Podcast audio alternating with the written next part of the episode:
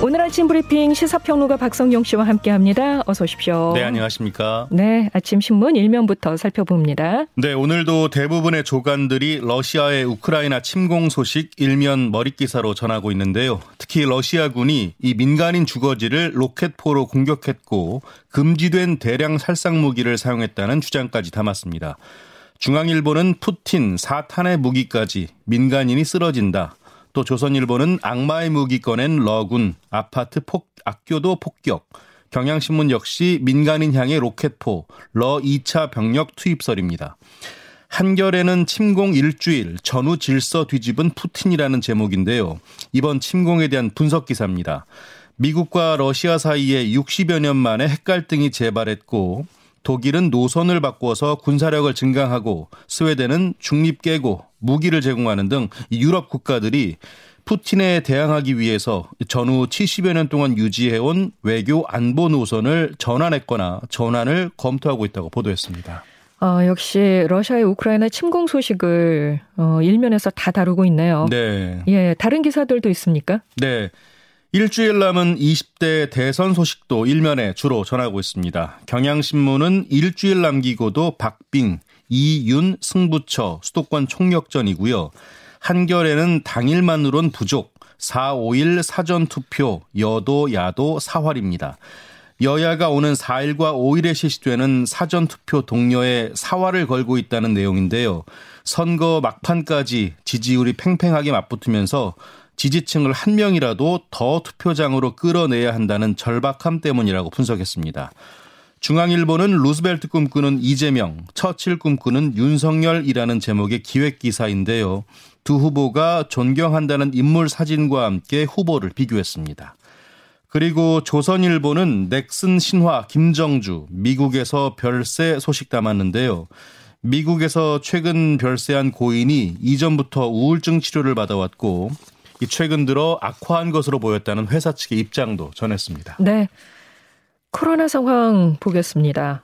확진자가 폭증하면서 어젯밤 9시에 이미 사상 처음으로 20만 명을 넘겼어요. 네, 어젯밤 9시까지 확진 판정을 받은 사람은 20만 4천여 명입니다. 역대 가장 많은 규모인데요.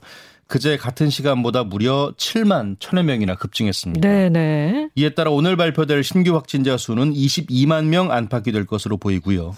앞서 방역당국은 대선일인 오는 9일쯤에 23만 명 이상의 확진자가 나올 것으로 예측을 했는데요. 하지만 이미 20만 명이 훌쩍 넘는 확진자가 나왔습니다. 네. 특히 어제부터 방역 패스가 중단되고 확진자 동거인의 격리 의무도 없어져서 이 확진 규모는 더 커질 것이라는 전망이 나오고 있습니다. 이 걱정되는 게 또 있는데요. 코로나 검사 양성률. 예. 처음으로 40%를 넘겼다고요. 네.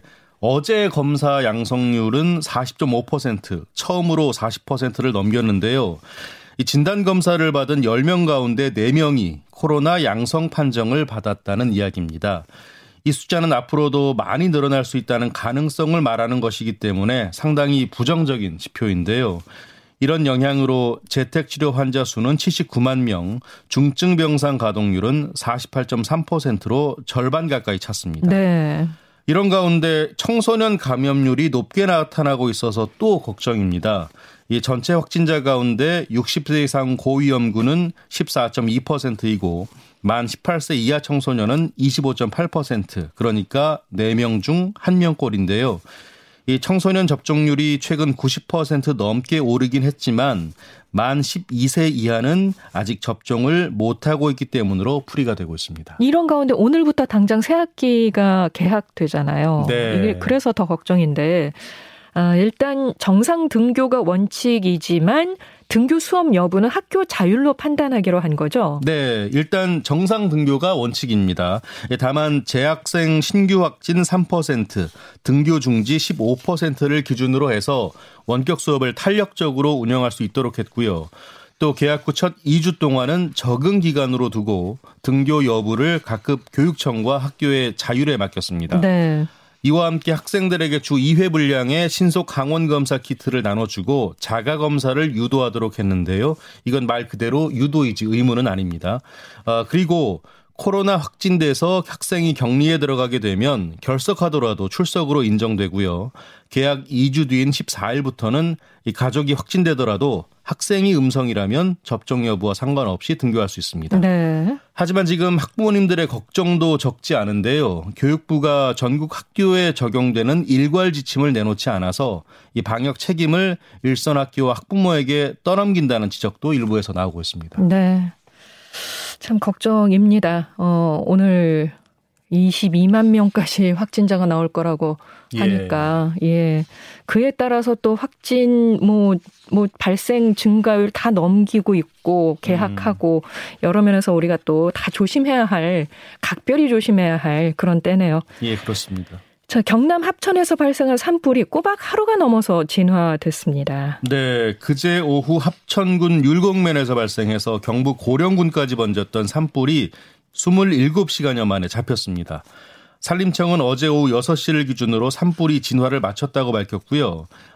재발화에 대비해서 잔불 진화 작업을 이어가고 있습니다. 네. 앞서 산림소방당국은 헬기 39대와 진화 인력 2천여 명을 동원해서 진화 작업을 펼쳤는데요. 험한 산세에다 돌발 강풍 때문에 진화의 애를 먹었습니다. 네. 인근 주민 500여 명이 대피하기도 했습니다만 인명피해는 없었는데요. 다만 다행이죠. 피해 면적이 넓습니다. 약 675헥타르로 추정되고 있는데요. 이게 축구장 무려 950개와 맞먹는 규모라고 합니다. 산림당국은 정확한 화재 원인 또 피해 면적 조사하고 있습니다. 네, 오늘도 가물다고 제가 말씀드렸어요. 네, 앞서서. 그렇습니다. 예, 각별히 조심해야 되겠고요. 네. 자, 지난달 우리나라의 수출이 역대 2월 중에 최대치를 기록했습니다. 네, 지난달 우리나라의 수출은 539억 1천만 달러, 1년 전보다 20.6% 증가했는데요. 역대 2월 중 가장 큰 규모입니다. 2월에 수출이 500억 달러를 넘은 것은 이번이 처음이고요. 반년에 수입은 25.1% 증가한 530억 7천만 달러로 집계가 됐습니다. 이렇게 수출이 호조를 보이면서 무역 수지는 8억 4천만 달러, 석 달 만에 흑자로 돌아섰습니다. 반도체와 무선통신, 컴퓨터, 철강, 석유화학 같은 대부분 품목의 수출이 큰 폭으로 늘었고요. 중국과 미국, 유럽연합, 아세안 등 9대 지역으로의 수출이 모두 증가했습니다. 네. 정부가 지역 자산화 지원 사업 예비 대상지로 15곳의 민간단체를 선정했다고 합니다. 지역 자산화 사업이라는 게 뭔지부터 좀 소개해 주셔야겠는데요. 네, 일단 이 지역에 활력을 불어넣기 위한 사업이라고 보시면 되겠습니다. 예를 들어서 이 폐교 같은 공간을 생각하시면 되겠는데요. 네. 이게 사실상 버려진 공간을 지역사회를 위한 활동 공간으로 활용하도록 돕는 사업입니다. 네. 지역 주민들에게 공간을 사들이는 데 필요한 자금을 지원해 주는데요. 이미 2020년에 12곳, 작년에 13곳 등 25곳이 지원 대상이 됐고요. 정부는 올해 공모를 통해서 예비 대상지로 15곳의 민간단체를 선정했습니다. 네. 이번에 선정된 예비 대상지는 대출 심사를 거쳐서 건당 최대 10억 원의 융자를 받는데요. 사업 대상이 되면 맞춤형 자문 그리고 성과 공유 네트워크 참여 등의 지원도 받습니다. 지역을 정말 활성화시킬 수 있는 좋은 방안이네요. 네, 그렇습니다. 앞선 사례를 하나 제가 짧게 소개해드리면요. 네. 전남 목포시의 건맥 1897 협동조합이라는 곳에서 상인들과 지역 주민들이 공동 출자해서 빈 창고를 마을 펍으로 탈바꿈시켰다고 합니다. 어허. 이 지역 소멸이라는 우려까지 나오고 있는 상황에서 이 사실상 버려진 공간을 활용한다는 게 참 바람직한 정책이라는 생각이 듭니다. 네, 이 정책에 따라서 지역이 정말 활성화됐으면 좋겠습니다. 네, 맞습니다. 자, 임시정부 기념관이 3.1절인 어제 개관했습니다. 어제 3.1절 기념식을 이곳에서 가졌고요. 네, 그렇습니다. 오늘부터는 일반에 무료로 공개된다고 하죠? 네. 말씀하신 대로 대한민국 임시정부와 관련된 사료 등을 종합 전시한 임시정부 기념관이 3.1절인 어제 공식 개관을 했죠. 이 기념관은 옛 서대문구 의회 자리에 위치하고 있는데요. 연면적 9천여 제곱미터 규모로 지상 4층, 지하 3층 건물입니다. 일제강점기에 많은 독립운동가가 투옥돼 고문을 당했던 곳이죠. 이 서대문 형무소가 한눈에 내려다보이는 장소이기도 합니다. 3개의 상설 전시실과 1개의 특별 전시실에서 1919년 3.1운동부터 현재까지 임시정부와 관련된 자료 1,000여 점이 전시되어 있고요. 임정기념관이 지금까지 수집해 소장한 유물 7,200여 점 가운데 일부가 우선 선을 보였습니다. 네. 오늘부터는 일반 관람객을 맞는데요. 관람 시간은 오전 10시부터 오후 6시까지고요. 관람료는 무료입니다. 일본의 역사 왜곡이 계속되는 요즘 이 항일 독립투쟁에 나섰던 선열들의 발자취를 통해서 역사를 다시 한번 생각해보는 좋은 기회가 되었으면 좋겠습니다.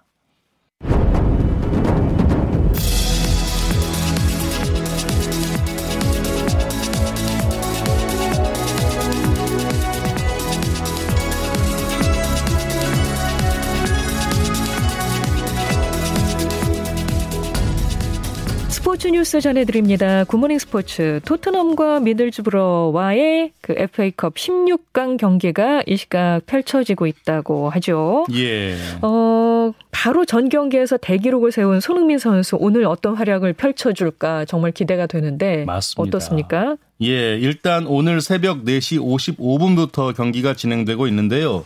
손흥민 선수 어김없이 선발 명단에 이름을 올렸고요. 팀의 8강 진출을 이끄는 한편 시즌 12호 골에 도전을 합니다. 현재 후반 경기가 진행 중인데요. 20분을 넘긴 조금 넘긴 상황에서 아직까지는 0대 0입니다. 네. 앞서 손흥민은 직전 리즈전에서 케인 선수와 함께 프리미어리그 역대 최다 합작골이라는 대기록을 세웠죠. 이 동시에 6시즌 연속 리그 두 자릿수 득점에도 성공했는데요. 한층 분위기를 끌어올린 상황이어서 오늘 경기에서도 이 기세를 이어가기를 많은 팬들이 기대하고 있습니다. 저도 기대합니다. 네. 자, 여자 프로배구가 요즘에 인기를 모으고 있습니다. 어제 현대건설이 정규리그 1위 확정을 또 다음 기회로 미뤘습니다. 네. 현대건설은 관심을 모았던 V리그 홈경기에서 한국도로공사의 세트스코어 3대2로 이겼습니다. 하지만 이 챔피언 결정전 직행에 필요한 승점 3에 한 점 모자란 승점 2를 얻는 데 그쳤는데요. 네. 결국 정규리그 1위 확정은 또 다음으로 미뤄졌습니다.